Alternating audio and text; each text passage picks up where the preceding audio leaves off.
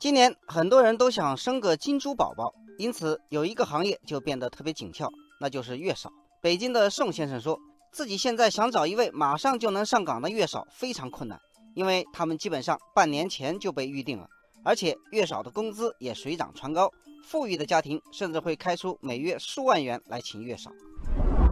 在外行人看来，月嫂就和一般的保姆一样，但实际情况并非如此，月嫂已经被纳入了高薪行业。这个现象引发网友们的热议。网友黄小鱼说：“我是山东烟台的，怀孕五个月的时候就预定了月嫂，二十四小时全职，月薪一万五，只上白班的话，月薪八千，真的挺挣钱。”网友老夏说：“月嫂的工资也要看地区和他们本身的资历，在北京，初级月嫂的月薪是八千八百元，有点经验的就上万了。如果是金牌月嫂，至少两万五以上。”网友潜水音乐说。现在北京、上海、广州等地月嫂的需求特别大。我认识一位来自西安的月嫂，已经干了两年，几乎没闲着，基本上是从一个客户家里出来，就要到另一个客户家里去。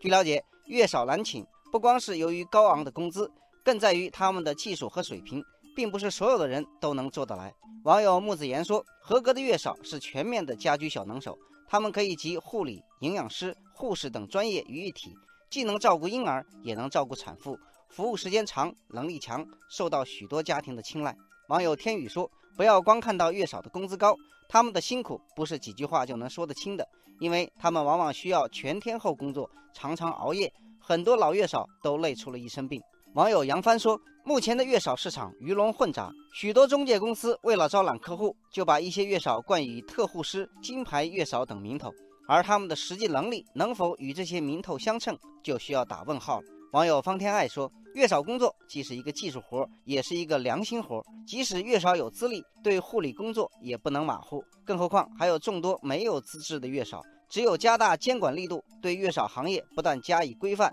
完善月嫂的资质认证考核，才能逐渐剔除行业内不合格的中介和月嫂。”